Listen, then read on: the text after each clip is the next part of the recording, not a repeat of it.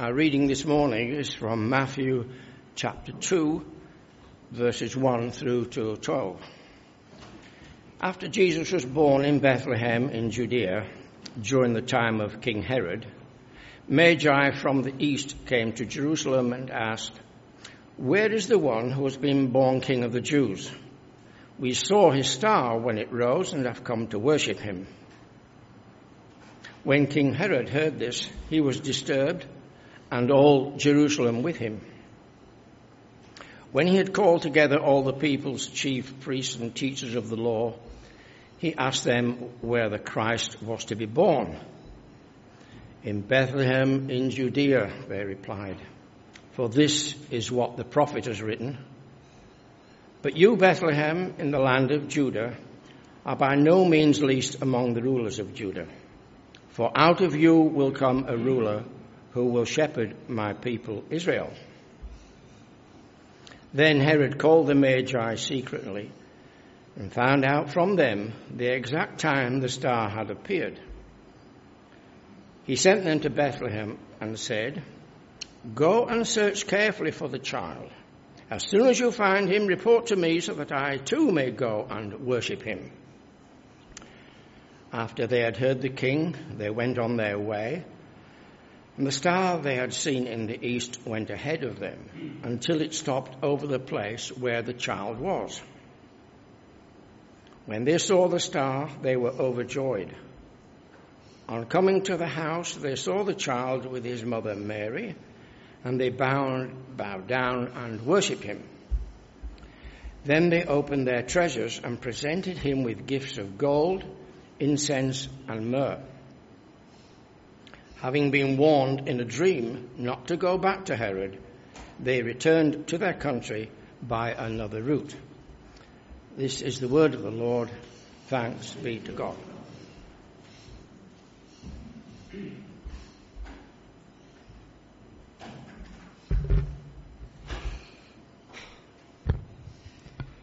As we come to the message of God, will you pray with me? Father God, be present with us and surround us with the knowledge of your love. Jesus Christ, Word of God, speak your truth through me, so that my words might be not mine but yours. Spirit of God, move our hearts to accept your teaching and be changed, moulded into your new creation. Amen.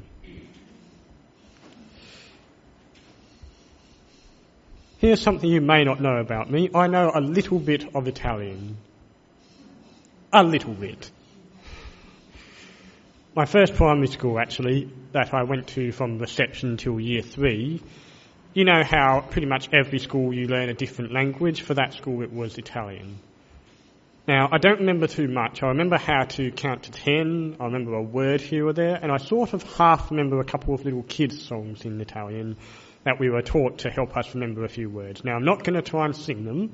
You should be very grateful for that.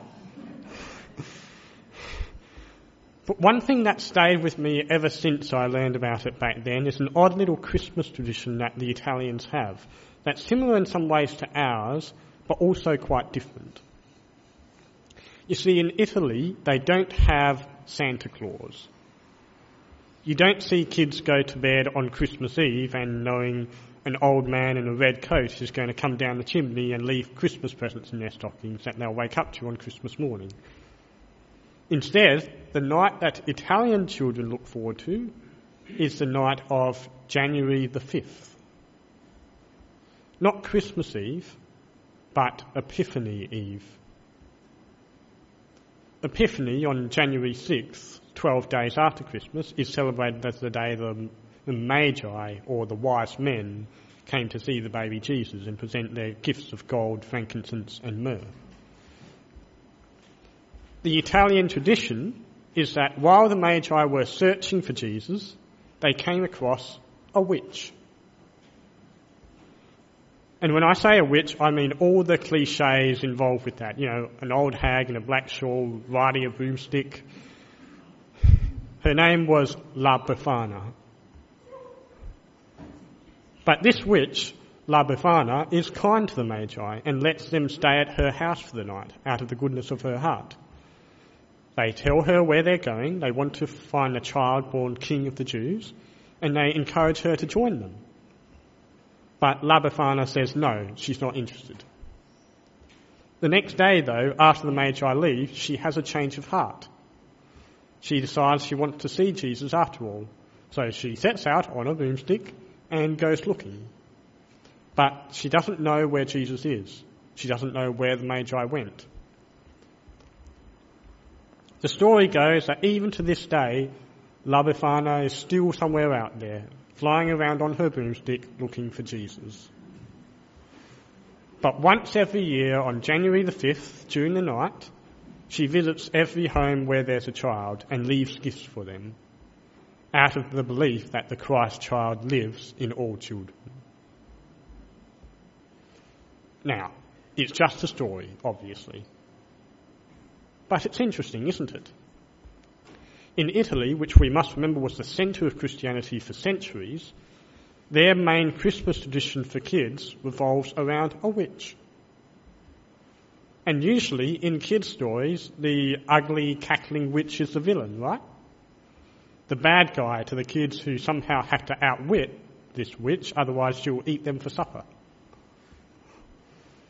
And that's not even getting to the fact that witchcraft is expressly forbidden in the Bible and has always been against the teachings of the church. So why is this witch celebrated? And while we're thinking about that, we could ask the same question about the Magi too. It's not quite as obvious, especially given the word in the Bible is often just translated as wise men or even kings. But these were not people who you would expect to come and worship Jesus or even show the slightest amount of interest in him. The Greek word, the singular is magus, actually typically refers to people who practice other religions, such as Zoroastrianism, the ancient religion of the Persians, which relied a lot on reading the stars, like horoscopes today. Or in the book of Acts, the same word is translated as magician or sorcerer, and used to describe a couple of pretty no good characters there. So it isn't really a positive thing that these are called magi. And a very obvious thing we can see is that these magi, they weren't Jews. They'd come from lands in the east, a different country. They didn't even know Jewish teachings or scriptures. They had to ask where the child was supposed to be. Whereas any devout Jew who knew the prophecies would have been able to tell them that the Christ would be born in Bethlehem. So it's the same question, isn't it, as we had with La Befana? Why would these people who seem so unlike what we would expect as a worshipper of Jesus, why do we celebrate them? And the answer is staring us in the face, isn't it? It's because, despite all appearances, they were faithful. They followed the star. They sought out Jesus. They worshipped him. La Befana, the witch, according to the legend, she looked for Jesus too. She never found him, but she still looks sincerely and never gives up. It's this seeking of Jesus, that's what changes everything. It's the difference between the faithful and the unfaithful, the believer and the skeptic. Are you seeking him? We live in a society today, 2,000 years on from then, in a land far off where Jesus was born, which makes it both easier and harder to seek him. Easier because we have the Bible, we have the church, we have the Holy Spirit, we have the knowledge of what God has already done for us and for all the world through Jesus Christ. But on the other hand, we have the obvious physical problem that we can't just go out and find Jesus ourselves. We're in a different place and time. We can't go and walk somewhere the way that Magi did. And we're also just so far removed from there and then. We've got busy lives, we've got lots of distractions, and And in our society today, there's little or no value placed on faith. So I think we can learn a lot from this story of the Magi, of what it means to seek Jesus despite whatever obstacles or struggles we might come across.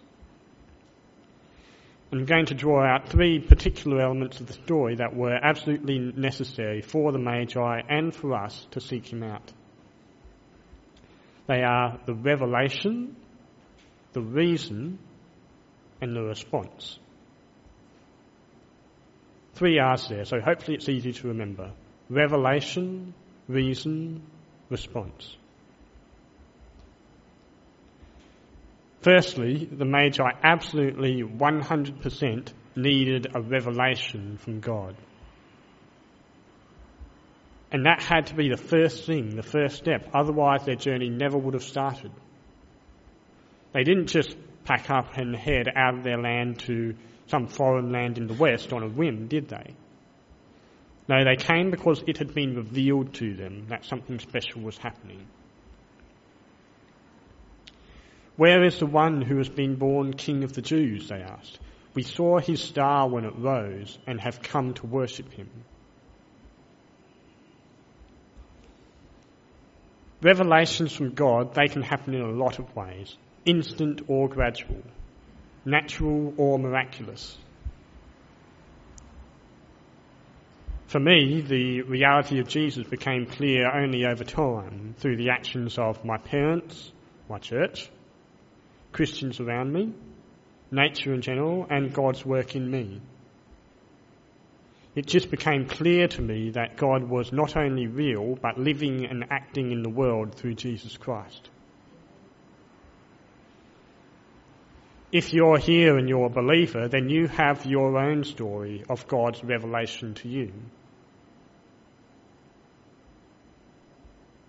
Sometimes it is more dramatic, more supernatural. We don't tend to expect it in our materialistic Western society, but it does happen.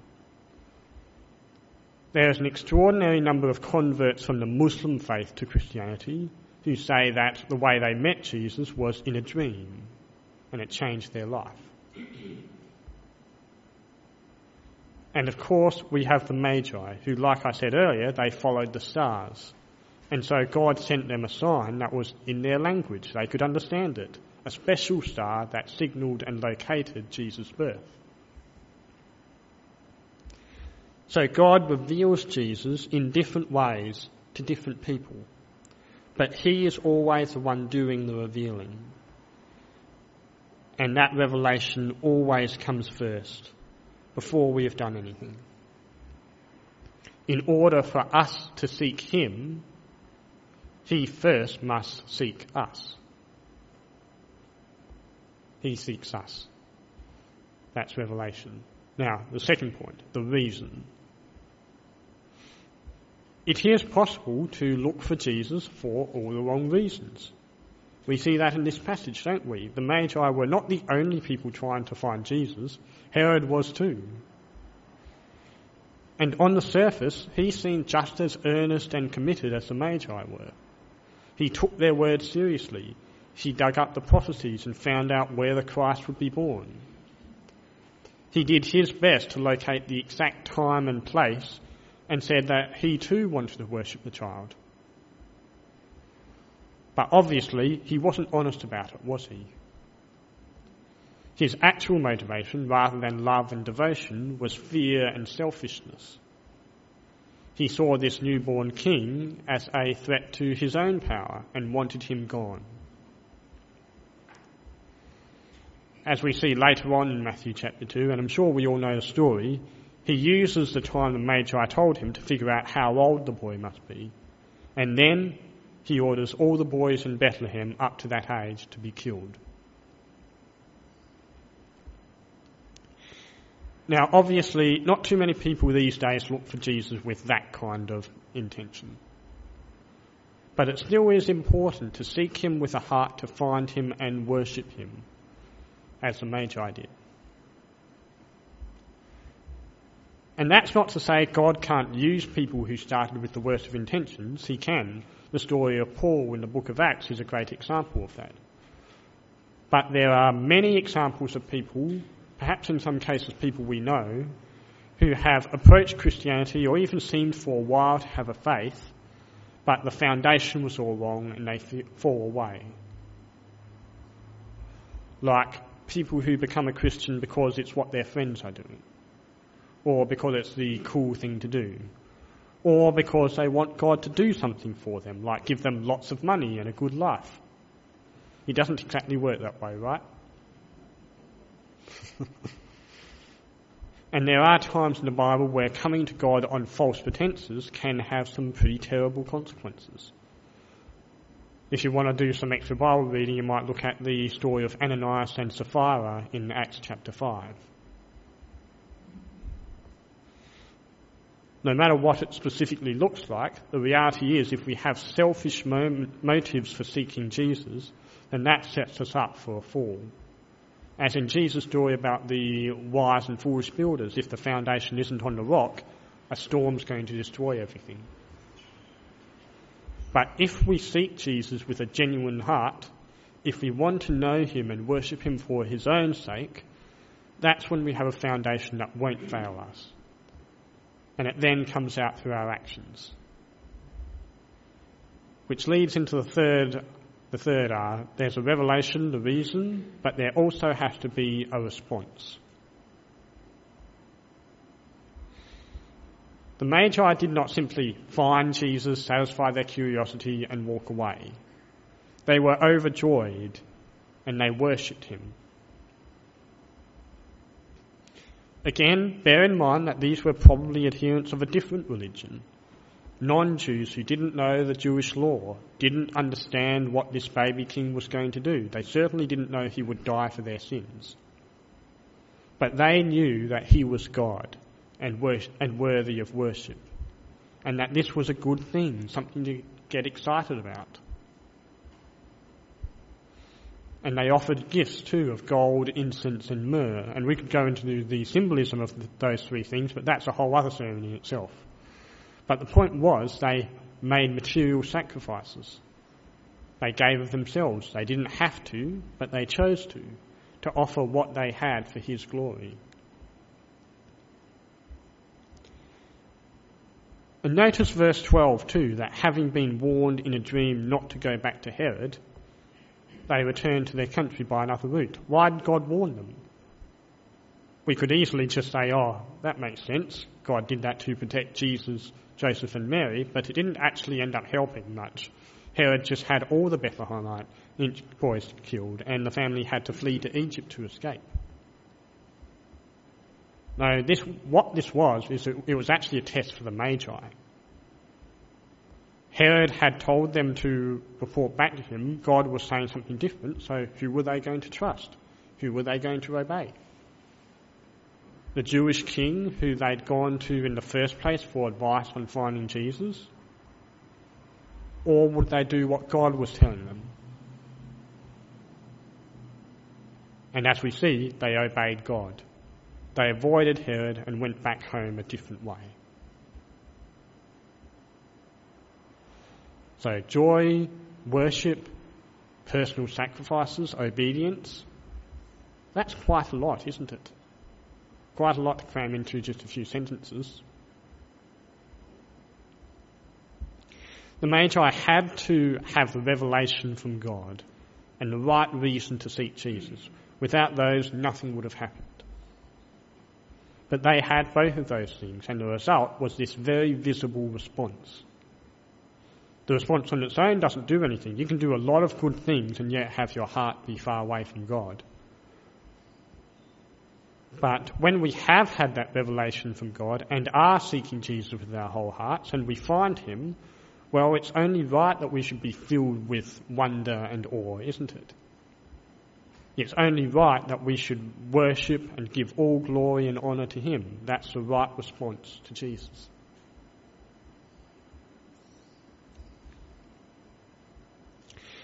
So, the Magi got a revelation from God. They set out to find the King of the Jews with the right reason to worship him.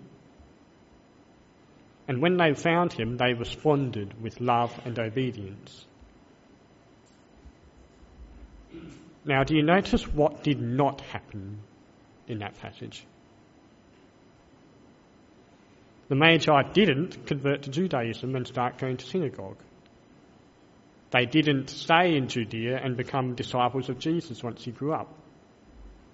They didn't even change their religion or repent of their sin, or at least there isn't any indication they did. In other words, they didn't do any of the right things that we would expect to see of people who are becoming a Christian. Nothing except worship Jesus and bring gifts to Him. I wonder if that shouldn't challenge us a bit when it comes to our perception both of ourselves and of others, those who already believe and those who we hope to see come to faith. Now, don't mistake me. Addressing sin and repentance is hugely important. It's vital. It's a required step if anyone wants to move past the stage of just liking Jesus to fully giving over our lives to Him. But in the end, no one can ever be argued or shamed into worshipping Jesus. It has to be the revelation of God. It has to be the reason for seeking. It has to be a response. But as challenging as that might be, it's also incredibly good news. What it means is that God doesn't turn people away for their mess, their sins, and tell them to clean up their house first before they can approach Him. He wants people, He wants you and me to give Him our hearts first. Come as you are. That's how I want you. The rest will be sorted out later.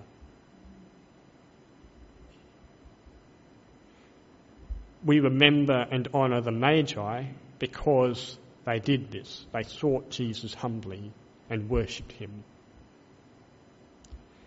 Even now, here and across the world, wise men and women are still seeking him.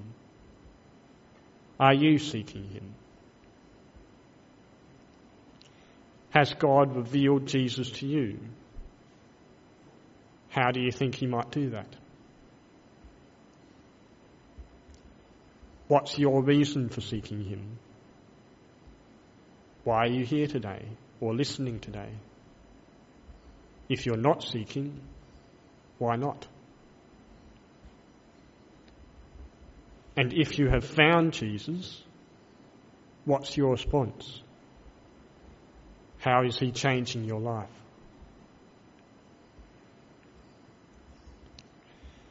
As we remember the Magi, persistently searching for the Christ and rejoicing over him, my prayer is that our own hearts and minds will be as wise as theirs, so that we too may seek and worship the living Christ all our days. Amen.